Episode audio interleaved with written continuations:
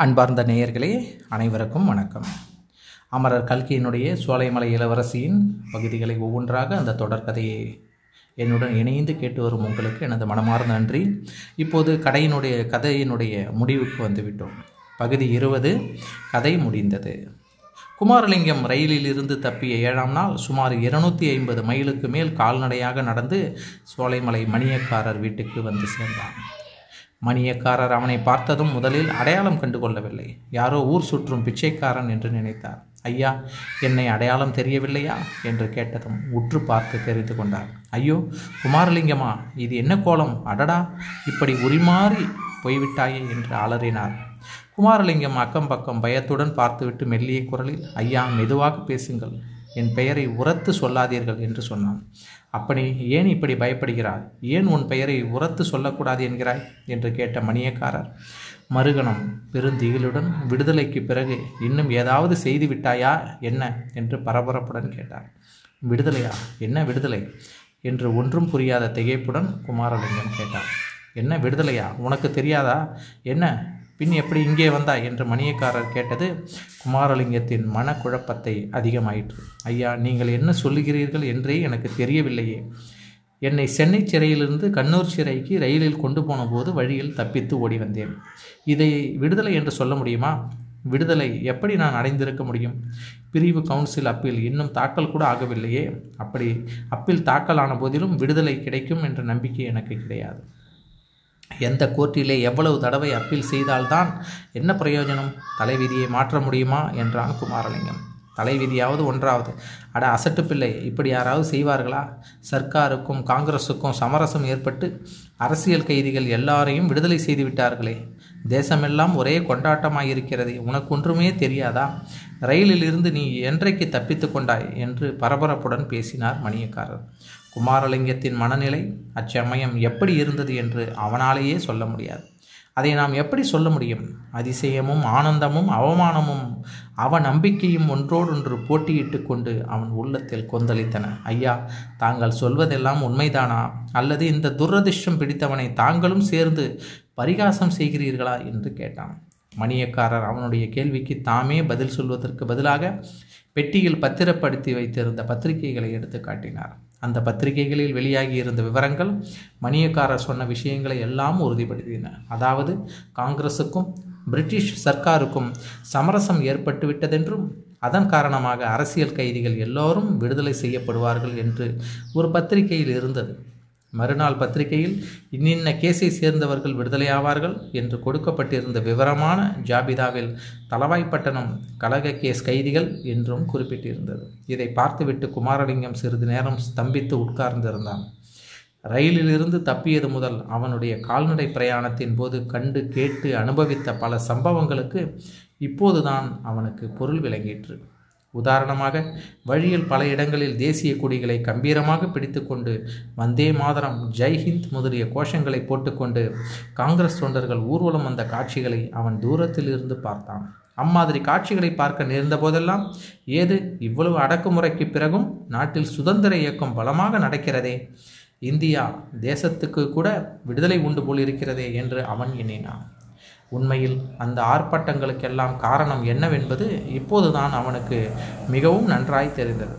இன்னும் பல இடங்களில் போலீசாரை கண்டு அவன் அவசரமாக மறைந்து ஒளிந்து கொள்ள பிரயத்தனப்பட்டான். ஆயினும் அவன் பேரில் அவர்கள் சந்தேகப்படவும் இல்லை பிடிக்க முயலவும் இல்லை இன்னொரு சந்தர்ப்பத்தில் அவன் மிகவும் களைத்து போய் சாலை ஓரத்து சாவடி ஒன்றின் தாழ்வார தூணில் சாய்ந்து உட்கார்ந்து இருந்தான் திடீரென்று இரண்டு போலீஸ்காரர்கள் சமீபத்தில் வருவதை பார்த்துவிட்டு சற்றென்று திரும்பி படுத்துக்கொண்டு தூங்குவது போல் அவன் பாசாங்கு செய்தான். போலீஸ் ஜவான்கள் இருவரும் அவன் அருகில் நெருங்கியதும் அவர்களில் ஒருவன் இவனை பார்த்தாயா? குமாரலிங்கத்தின் சாயலாக தோன்றுகிறதல்லவா? என்றான் அதற்கு இன்னொருவன். குமாரலிங்கம் இங்கே எதற்காக வந்து திக்கற்ற அனாதையைப் போல் சாவடியில் படுத்திருக்கிறான்? மேளமும் தாளமும் தடபுடல் படாதா? இன்னும் இத்தனை நேரம் அவனுக்கு? என்றான். இவர்களுடைய பேச்சு குமாரலிங்கத்திற்கு ஒரு மர்ம புதராய் இருந்தது. வேறு எந்த குமாரலிங்கத்தை பற்றியா பேசுகிறார்கள் என்று எண்ணினான். தன்னை பற்றித்தான் அவர்கள் பேசியிருக்க வேண்டும் என்று இப்போது உறுதிப்பட்டது ஐயா இந்த செய்தி ஒன்றும் எனக்கு உண்மையில் தெரியாதுதான். சாவதற்கு முன்னால் சோலைமலைக்கு எப்படியாவது ஒரு தடவை வரவேண்டும் தங்களையும் தங்கள் குமாரியையும் பார்க்க வேண்டும் என்ற ஆசையினால் ரயிலிலிருந்து தப்பித்து வந்தேன். போலீசார் என்னுடைய சொந்த ஊரிலே கொண்டு போய் என்னை விட்டு விடுதலை செய்தியை சொல்ல எண்ணியிருந்தார்கள் போலிருக்கிறது. இந்த ஒரு வாரமும் நான் பட்ட கஷ்டங்களுக்கு அளவே இல்லை. அவ்வளவும் வீண் என்று இப்போது தெரிகிறது. என்னை போல் மூடன் வேறு யாரும் இருக்க முடியாது என்றான் குமாரலிங்கம். அப்பனே போனதை பற்றி ஏன் வீணாக கவலைப்பட வேண்டும்? எப்படியோ நீ இங்கு வந்து சேர்ந்தாயே. அதுவே பெரிய காரியம் என்றார் மணியக்காரர். ஐயா பொன்னம்மாள் எங்கே? அவளை பார்த்துவிட்டு நான் போக வேண்டும் என்றான் குமாரலிங்கம். அவ்வளவு அவசரம் வேண்டாம் தம்பி. பொன்னம்மாள் அந்த பாழடைந்த கோட்டையிலே போய் உட்கார்ந்திருக்கிறாள். சதா சர்வ காலமும் அங்கேதான் அவளுக்கு வாசம். குளித்து சாப்பிட்டு விட்டு அவளை போய் பார்க்கலாம் என்று மணியக்காரர் சொன்னார். உடனே ஊர் நாவிதரையும் அங்கு அழைத்து கொண்டு வரும்படி செய்தார். அவர் விருப்பத்தின்படியே குமாரலிங்கம் ஷவரம் செய்து கொண்டு ஸ்நானம் செய்து புதிய உடையை உடுத்தி கொண்டான் அவசர அவசரமாக சாப்பிட்டுவிட்டு கோட்டைக்கு புறப்பட்டான். மணியக்காரரும் அவனோடு கிளம்பிச் சென்றார். போகும்போது அப்பா குமாரலிங்கம் உன்னை பிரிந்த துயரம் பொன்னம்மாளை ரொம்பவும் பீடித்திருக்கிறது. திடுதிப்பென்று அவள் முன்னால் தோன்றி பயப்படுத்தி விடாதே. படபடப்பாக பேசாதே. கொஞ்சம் ஜாக்கிரதையாகவே நடந்து கொள் என்று மணியக்காரர் எச்சரித்தார். இந்த எச்சரிக்கையெல்லாம் எதற்காக என்று அப்போது குமாரலிங்கத்துக்கு அவ்வளவாக விளங்கவில்லை. பொன்னம்மாளை பார்த்து பேசிய பிறகுதான் விளங்கிற்று. மணியக்காரரும் குமாரலிங்கமும் வந்ததை பொன்னம்மாள் பொருட்படுத்தியதாகவே தெரியவில்லை. அவர்களை பார்த்ததும் பாராதது போல் வேறு பக்கம் முகத்தை திருப்பிக் கொண்டான். இதை பொருட்படுத்தாமல் குமாரலிங்கம் அவள் அருகில் சென்று உட்கார்ந்து ஏன் இவ்வளவு பாராமுகம்? இத்தனை நாள் கழித்து வந்திருக்கிறேனே பிரியமாக வரவேற்று ஒரு வார்த்தை சொல்லக்கூடாதா? ஒருவேளை என்னை மறந்து விட்டாயா அல்லது அடையாளம் தெரியவில்லையா? என்று மிக்க பரிவோடு கேட்டான். அவ்வளவு நேரமும் சும்மா இருந்த பொன்னம்மாள் அவன் முகத்தை ஏறிட்டு பார்த்து நீங்கள் யார்? அடையாளம் எனக்கு தெரியத்தான் இல்லை என்றாள். நான் தான் குமாரலிங்கம். உனக்கு கூட அடையாளம் தெரியாதபடி அவ்வளவு மாறி போய்விட்டேனா? அல்லது உன் மனம்தான் மாறிவிட்டதா? என்றான் பொன்னம்மாளின் காதலன் குமாரலிங்கமா அது யார்? நான் அந்த பெயரை கேட்டதில்லையே என்று பொன்னம்மாள் சொன்னபோது குமாரலிங்கத்துக்கு திக்கென்றது. பொன்னம்மா உண்மையாகத்தான் பேசுகிறாயா? அல்லது விளையாட்டா? குமாரலிங்கத்தை அவ்வளவு சீக்கிரமாவா நீ மறந்து விட்டாய்? ஐயா குமாரலிங்கம் நான் என்று நான் கேட்டதுமில்லை. என் பெயர் பொன்னம்மாலும் இல்லை. வீணாக என்னை எதற்காக தொந்தரவு தொந்தரவு செய்கிறீர்கள்? குமாரலிங்கத்தின் குழம்பிய உள்ளத்தில் பளிச்சென்று ஓர் ஒளிக்கிரணம் தோன்றியது. பொன்னம்மாள் இல்லாவிட்டால் பின்னே நீ யார்? என்று கேட்டான். என்னை பார்த்தால் தெரியவில்லையா? சோலைமலை இளவரசி நான் என் பெயர் மாணிக்கவல்லி இதை கேட்டதும் குமாரலிங்கத்தின் உள்ளத்தில் ஒரு பெரும் வேதனை உதித்தது. மனத்தை திடப்படுத்தி கொண்டு தயக்கம் துணித்த குரலில் மாணிக்கவல்லி நான் தான் மாரணேந்தல் இளவரசன். என்னை தெரியவில்லையா? என்றான். ஆ ஏன் பொய் சொல்கிறீர்? மாரணேந்தல் இளவரசர் இப்படியா இருப்பார்? என்று சொல்லிவிட்டு பொன்னம்மாள் சிரித்தாள். அந்த சிரிப்பின் ஒளி குமாரலிங்கத்துக்கு உண்மையை தெளிவாக உணர்த்தியது.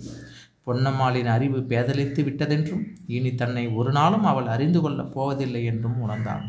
அதே சமயத்தில் அவனுடைய இருதய வீணையின் ஜீவ நரம்பு படீரென்று வெடித்து அருந்தது. தமிழ்நாட்டில் உள்ள முருகனுடைய கோயில்களில் கலை பொருந்திய முகத்துடன் கூடிய இளம் வயது சாமியார் ஒருவரை நீங்கள் பார்க்க நேர்ந்தால் அவர் யார் என்று விசாரித்து பாருங்கள். சோலைமலை சாமியார் என்று பதில் சொல்வார்கள். அதோடு அவர் உலகப்பற்றை அடியோடு ஒழித்த பால சந்நியாசி என்றும் பரமபக்த சிகாமணி என்றும் பூர்வாசிரமத்தில் அவர் தேசத்தொண்டர் குமாரலிங்கம் என்று கூட தெரிந்தவர்கள் சொல்வார்கள். நன்றி நேயர்களே. சோலைமலை இளவரசியினுடைய இருபது பகுதிகளையும் நாம் பார்த்தாகிவிட்டது. நாம் இனிய காதுகளில் இவற்றை கேட்டு மகிழ்ந்து பயன்பெறுங்கள் என்று கூறி நன்றியுடன் உங்கள் காண்கலை சரவணன் அருணாச்சலம். மற்றொரு புதினத்தில் உங்களை நான் சந்திக்கிறேன். நன்றி.